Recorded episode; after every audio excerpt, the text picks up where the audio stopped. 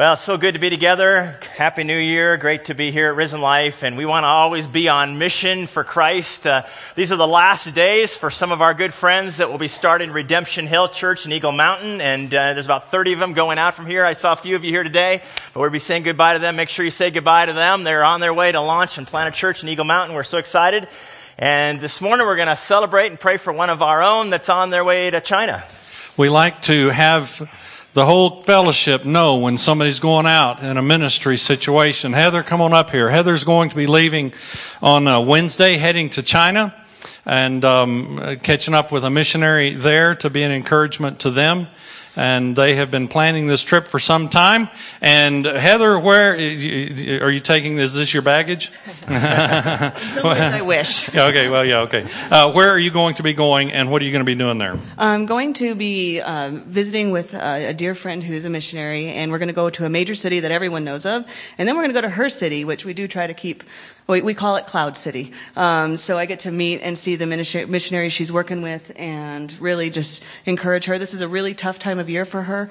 Uh, she lost a family member this time of year, actually on a Friday the 13th in January. So I'm going to be there for that. So if you can just re- lift her up for that, um, that's one of the one of the big reasons. Because you know sometimes our missionaries get down and they just need some family, and she's alone in the in the sense of typical family. She has a ton of other family, but I just get to be there, be her family for a little bit. All right. How can we pray for you particularly while you're going?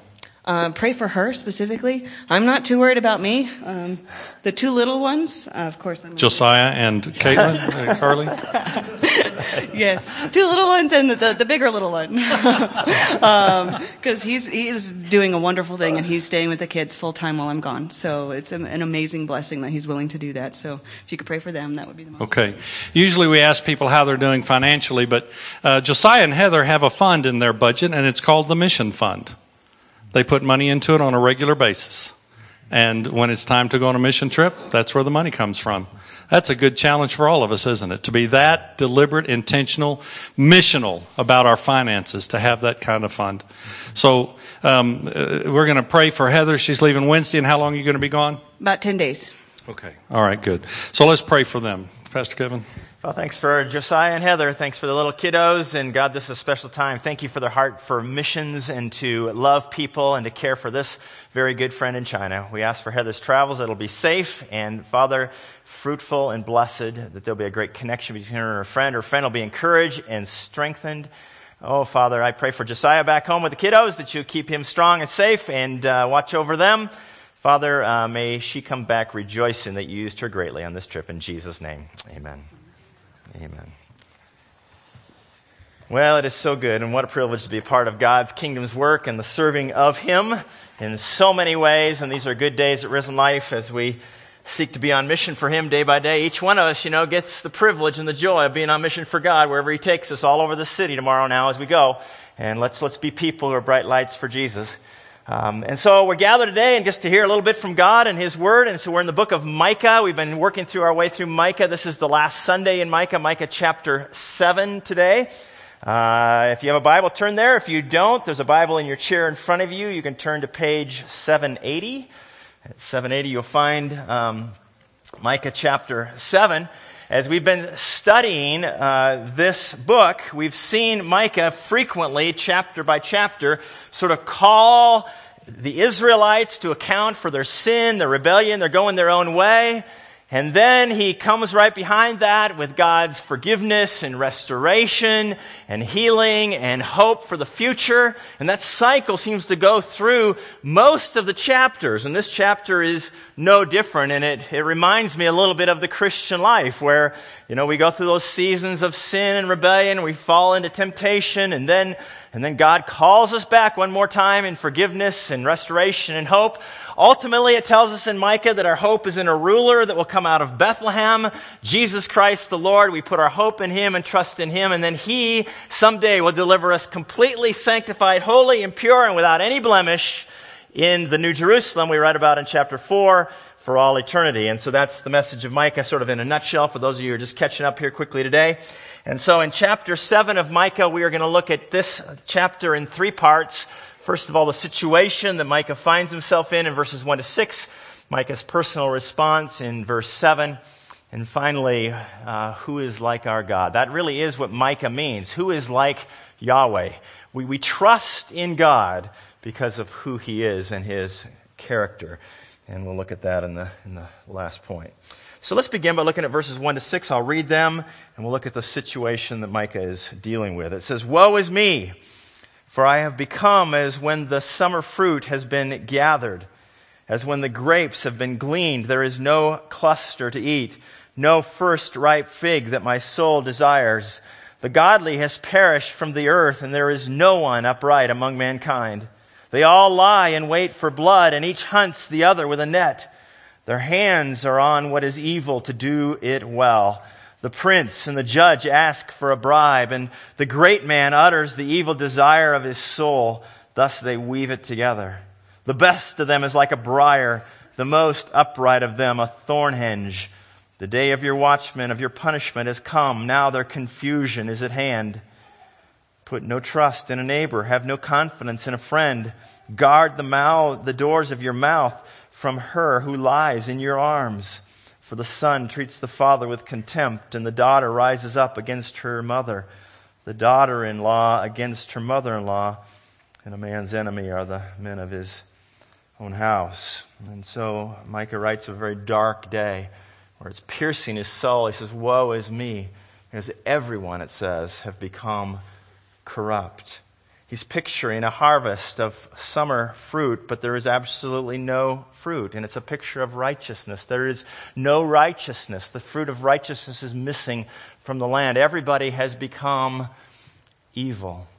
And the Bible reminds us that really, over and over again throughout the Bible, we're told that no one is good in their own flesh. No one is good in their own selves. Apart from God's work in our hearts, there's nothing good in us.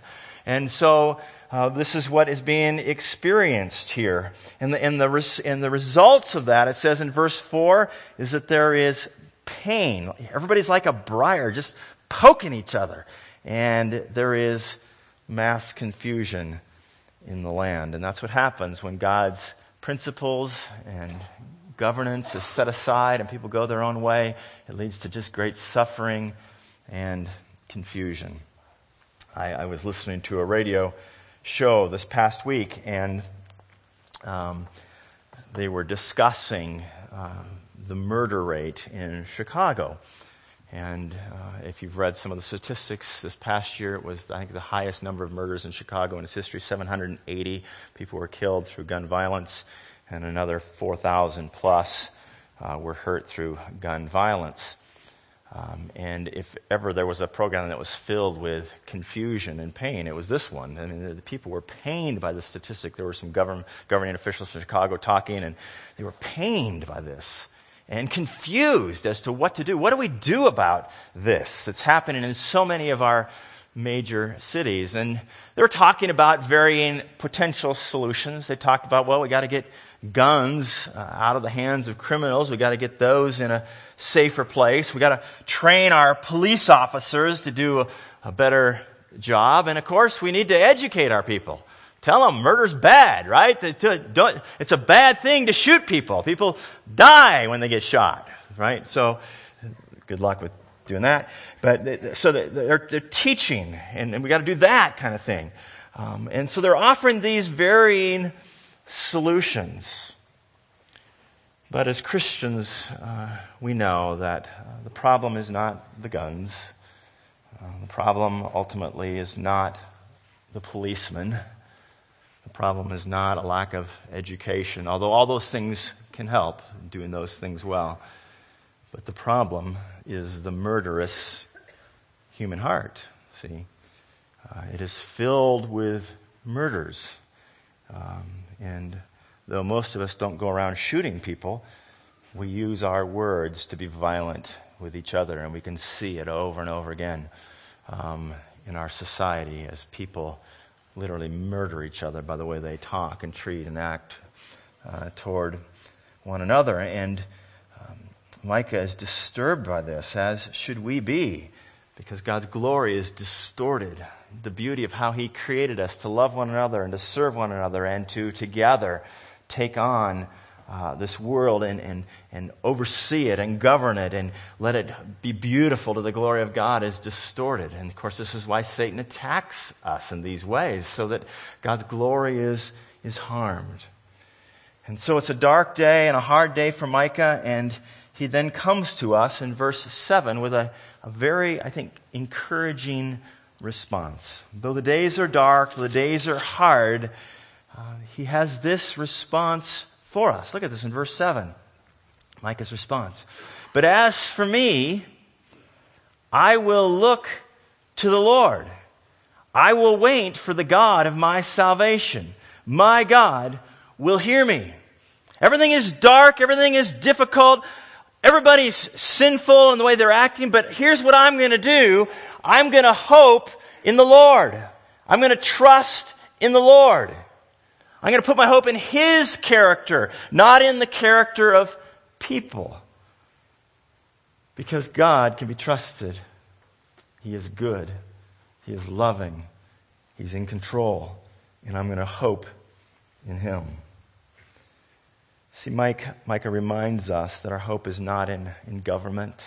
Our hope is not in uh, people. Our hope is not in a bright 2017 per se. Our hope is in God. I was uh, at my kids' church down in Arizona this past Christmas holiday, and uh, their pastor is an African American man and a great preacher. Loved listening to him preach, and had a congregation that was very attuned, I think, to God's word. I was very encouraged.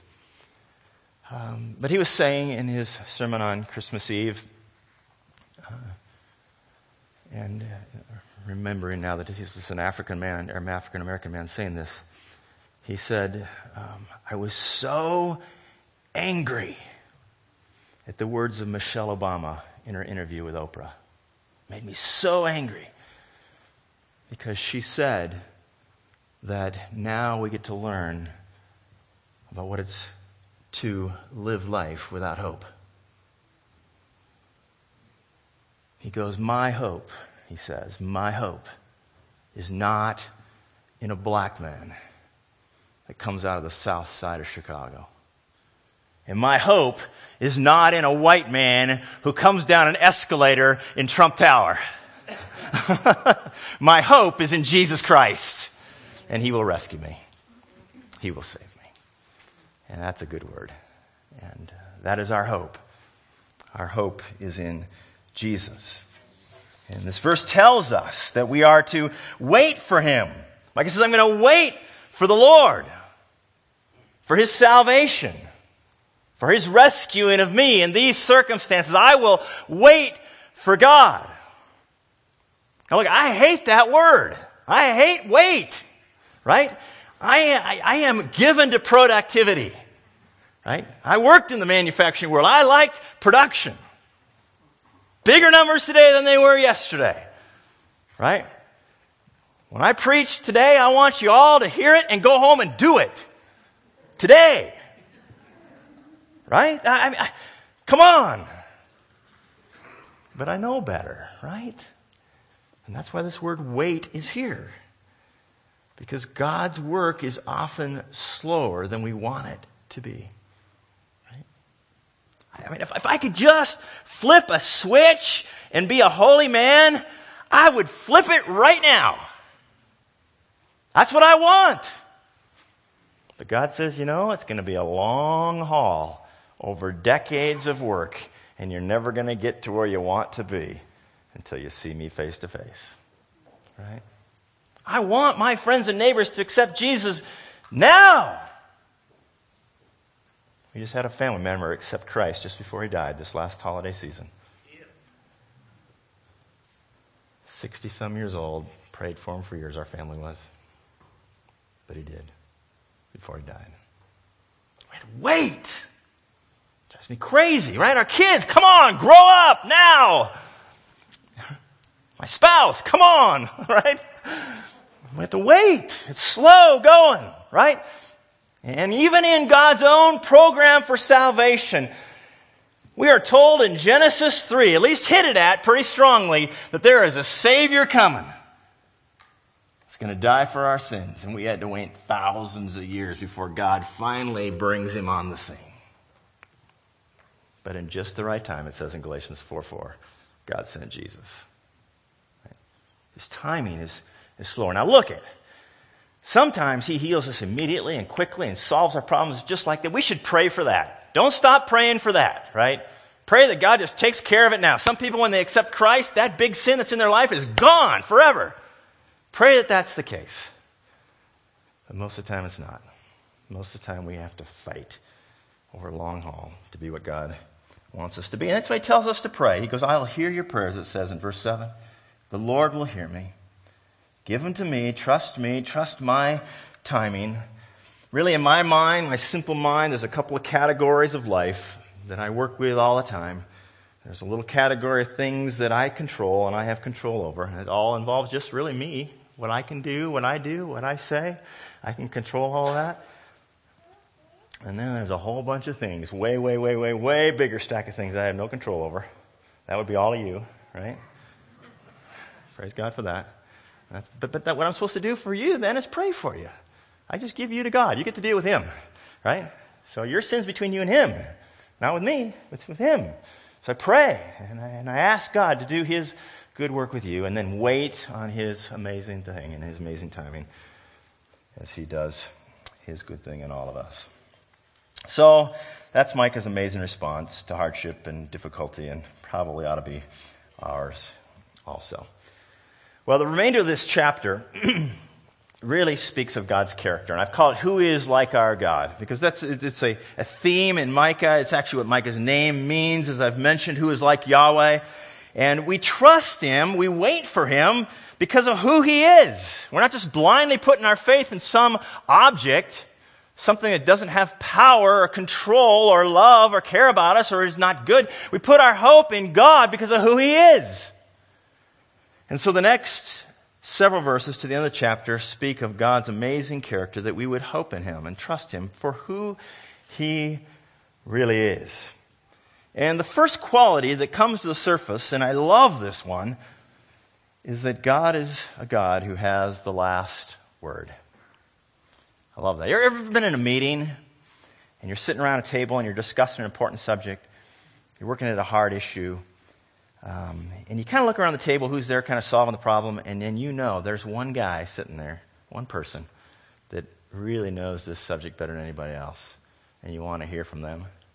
Right? Everybody's kind of giving their opinion, their two cents, and rattling around. We're confused, trying to figure it out. And then at the very end of the meeting, that person speaks up, and everybody listens. Because he has the answer.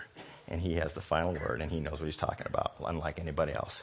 Well, that is God in an infinite sense. He always has the last word. Listen, rejoice not over me, O my enemy. Verse 8. When I fall, I shall rise. When I sit in the darkness, the Lord will be my light.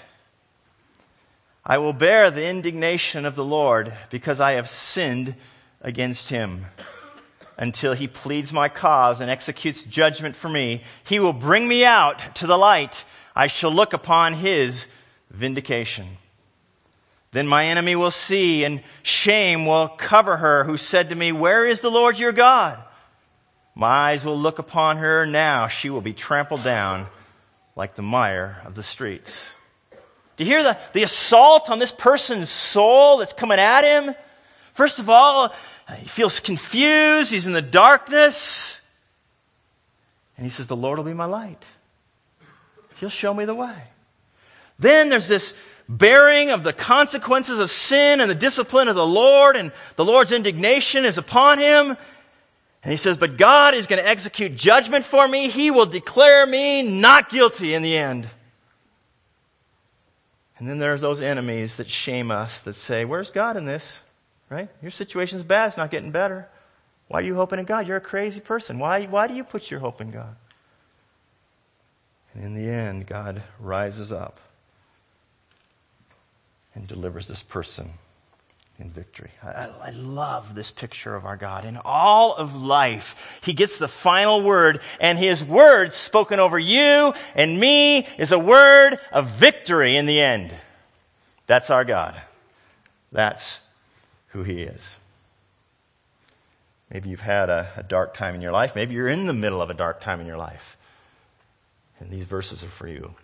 They're for me. I remember a time like this.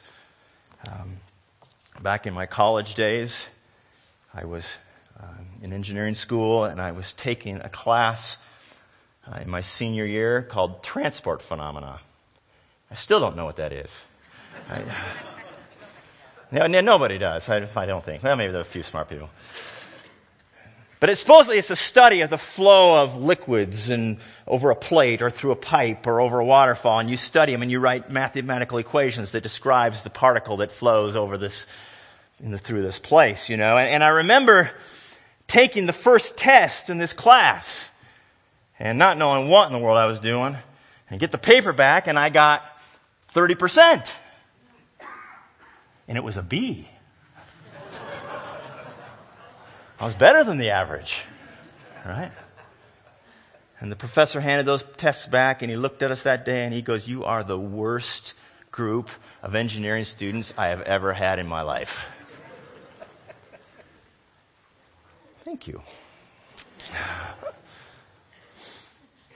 Well, I flunked that tech class. It got worse for me. And I remember coming home one of those dark days and saying to my wife, I don't think I can do this. I don't think I'm going to make it. I can't pass this class, and you got to pass this class to graduate. I need to do something easier. This is my exact words. I need to do something easier, like be a pastor. Which isn't easier, by the way. But that was prophetic, I think, maybe.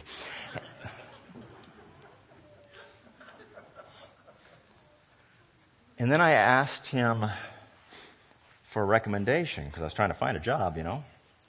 I figured, you know, a guy that gets 30% right should be employable somewhere, right? And I did find a job, by the way. Anyway, um, he goes, I really can't recommend you to anybody. You're not a very good engineer. So, no, I won't do that for you. And that was a piercing moment in my life. And I wondered, okay, God, what am I going to do? Where am I going to go? How am I going to do this? But here's what I'll do I'll put my hope in you and I'll keep going. Right? I'll keep going. But that's what we're to do. That's what this verse, this text calls us to do, is to hope in Him, even in those dark moments when everything is confusing, when it seems like there's no way forward. Trust in God and obey him. And sometimes it says in verse 9, it's because we're guilty of sin. There are things that we have done, we have created our own consequences. Maybe in my case it was laziness. I wasn't studying hard enough. Who knows? But we sometimes are suffering because of our own sin. And God says, I will vindicate you. When you're guilty, I will forgive you when you're guilty, my last word will be not guilty. I will be your advocate in the court of law. I love this. It says in 1 John 2 that Jesus is our advocate. He's our defense attorney. And when we are guilty, he pleads his blood to the Father on our behalf, and we're declared not guilty. Amazing, right? That's the gospel. In your darkest moment, in your worst sin, when you're suffering the real consequences for your sin that we see in verse 9, Jesus writes over you as the last word, no condemnation to those who are in Christ Jesus. Amazing truth. And the encouragement and the hope here for me is that even in the suffering for our sins, it's only for a season and it is not without hope. Because if God is in the middle of our suffering for our sins, in His discipline of us, He does it for our betterment and our good. like a loving father does with his children.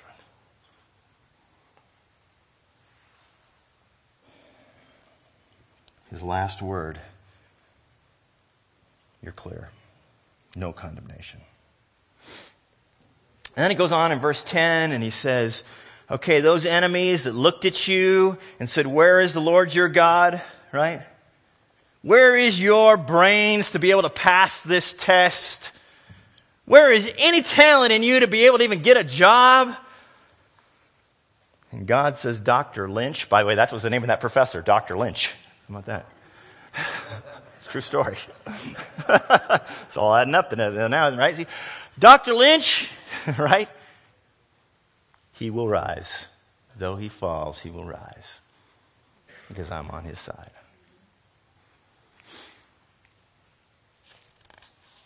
God gets the last word with us in the very end. There's another quality about God that we see in this text, verses 14 to 17, that he is the good shepherd.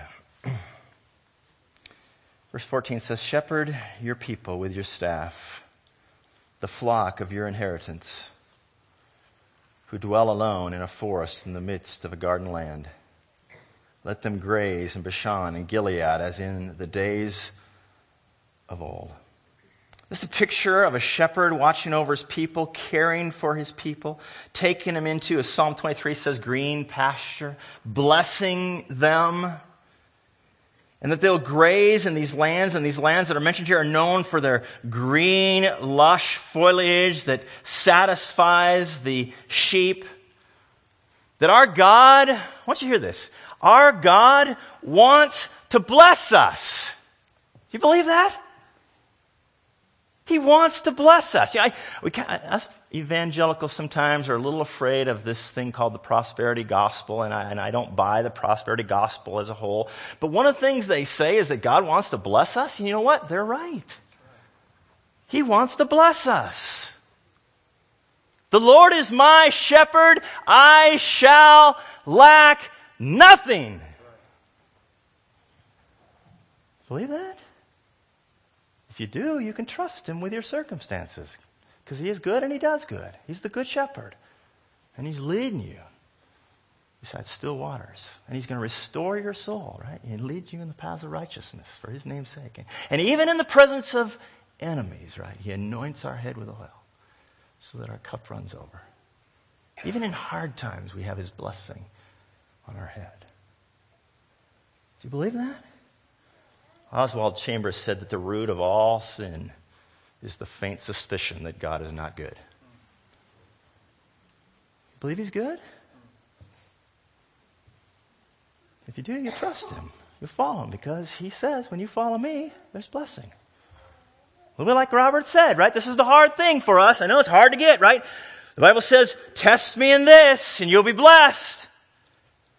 Give your tithe. Give that first 10% off the top. Well, that sounds crazy. I don't even have enough money to pay my bills. Right? Well, God's the good shepherd.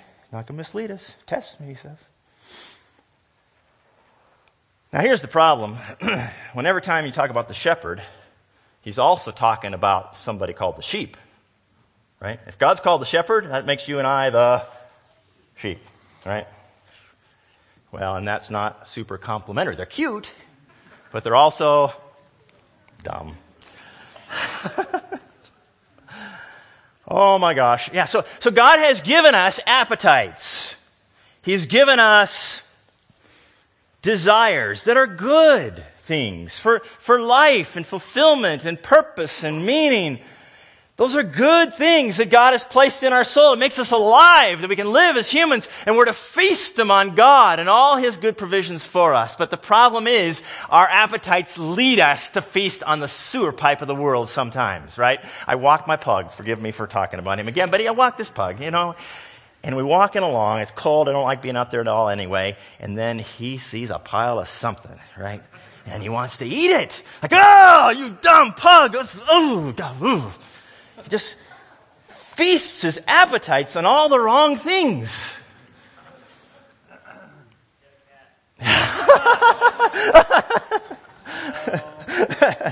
Probably not. oh, but that's us, you know. We're sheep, and sometimes we just feast those appetites on the wrong stuff, and it messes us up, right? And that's why God gives us His Word. That's why we look at it. That's why we study. That's why we read it in the morning because it, it's a light to our path, so that we follow it and walk in it. Even if it doesn't make sense sometimes, we're just going to take God at His Word and act on it because we believe that brings a good result. So um, live by faith. We have a good shepherd. So, he has the last word. He is the good shepherd. And finally, his love is never failing. And uh, these are marvelous verses that wrap up the chapter and talk about God's amazing love. It's never failing. It's called steadfast love. Listen, who is a God like you, pardoning iniquity and passing over transgression for the remnant of his inheritance? He does not retain his anger forever because he delights in steadfast love. He will again have compassion on us. He will not tread our iniquities. He will tread our iniquities underfoot. You will cast all our sins into the depths of the sea. You will show faithfulness to Jacob and steadfast love to Abraham, as you have sworn to our fathers from the days of old. And so, Micah ends uh, his book by reminding us one more time that all those sins, Israel, that you've committed, all those moments of rebellion, as my people, those who believe in me and trust in me, I will forgive you one more time. I will bring you back, and I will trample down your transgressions and treat you as if you had never committed them in the end. I want you to notice in verse 19, it says, Again I will forgive you. Again I will heal you of your transgressions. Again, one more time, right? And I think this is really important for us. Because when we finally get to this point where we say, Oh no, God, one more time I did it. One more time I sinned against you. One more time I committed that sin that keeps getting me. And when you finally get to the point where you're thinking in your mind, now God can't forgive me anymore. Now God is surely done with me. Now I'm condemned to hell for sure. This is it. I can't, I mean, I've done it one more time. When you get there, God says one more time, I forgive you. I pick you up. I restore you. That moment will change your heart when you think, I do not in any way, shape, or form deserve his love, the only thing I really deserve is hell. And God comes to you and says, Come on, son, daughter. I love you. I'm with you. Get up and go one more time. No condemnation is written over your head. When you're at that moment, that moment changes you. It's the gospel. We are saved by grace through faith, and apart from anything we do. Right? The closest thing I can come to this is, is we get it. Is maybe you've had a close friend, or maybe you've walked this path with your spouse, or maybe you've been the rebellious child, and you know you did it one more time. One more time than any reasonable person should have put up with. Right? Gotta tell my wife one more time, right? Harsh words one more time. Surely you ought to leave me, right? Any reasonable person would leave me. And he or she looks at you and goes, Oh no, I love you. I forgive you, right?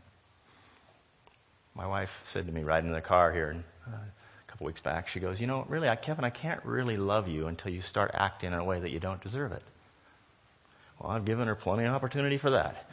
And so, that's the truth. That's where, we, that's where God's love is. When we suddenly see that we are what the Bible calls enemies of His, right? sinful, that's when the Bible says, then, Romans 5 8, Christ dies for us. When we are enemies. I love you, right? Band, come on up. It's the gospel. We have nothing to offer. We bring nothing to the table other than ourselves, broken selves. And we say, Jesus, thank you for dying for me. Thanks for being my Savior. And God loved us so much that He would go to the end of the world. He would do whatever it took to show us that He loved us and to save us. And our greatest enemy is sin, and the result of that is death. And He sent His Son to die, to take that penalty. Jesus lived the life that we should have lived and died the death we deserved to die so that we could be completely accepted by grace. That's the good gospel. That's our good God. When that love is seen and understood, it changes our hearts and sends us out in love and compassion for others. And so this morning we're going to come and we're going to celebrate this in communion. We're going to enjoy the goodness of our God and the way He loved us through dying for our sins and rising again. And just rejoice in what He's done. But He asks us to come and participate only as people who truly believe. When we take these elements this morning, this bread and this cup, we are saying, Jesus, you are mine. I take your death on my behalf. I receive your shed blood for me. I receive the no condemnation you offer by grace. I just receive it by personal faith in you. My life is yours. And he asks us to examine ourselves to make sure that there's no sin between us and him. That there's something that we have been doing, have done this week, this past month, this past year, confess it to Him and receive His forgiveness. We confess our sins. He's faithful and just to forgive us and to cleanse us from all unrighteousness. So let's just take a moment, can we, as God's family, as God's people, just quietly in our own hearts. Let's search our hearts. Let's ask forgiveness. And then we'll come and celebrate together and take communion.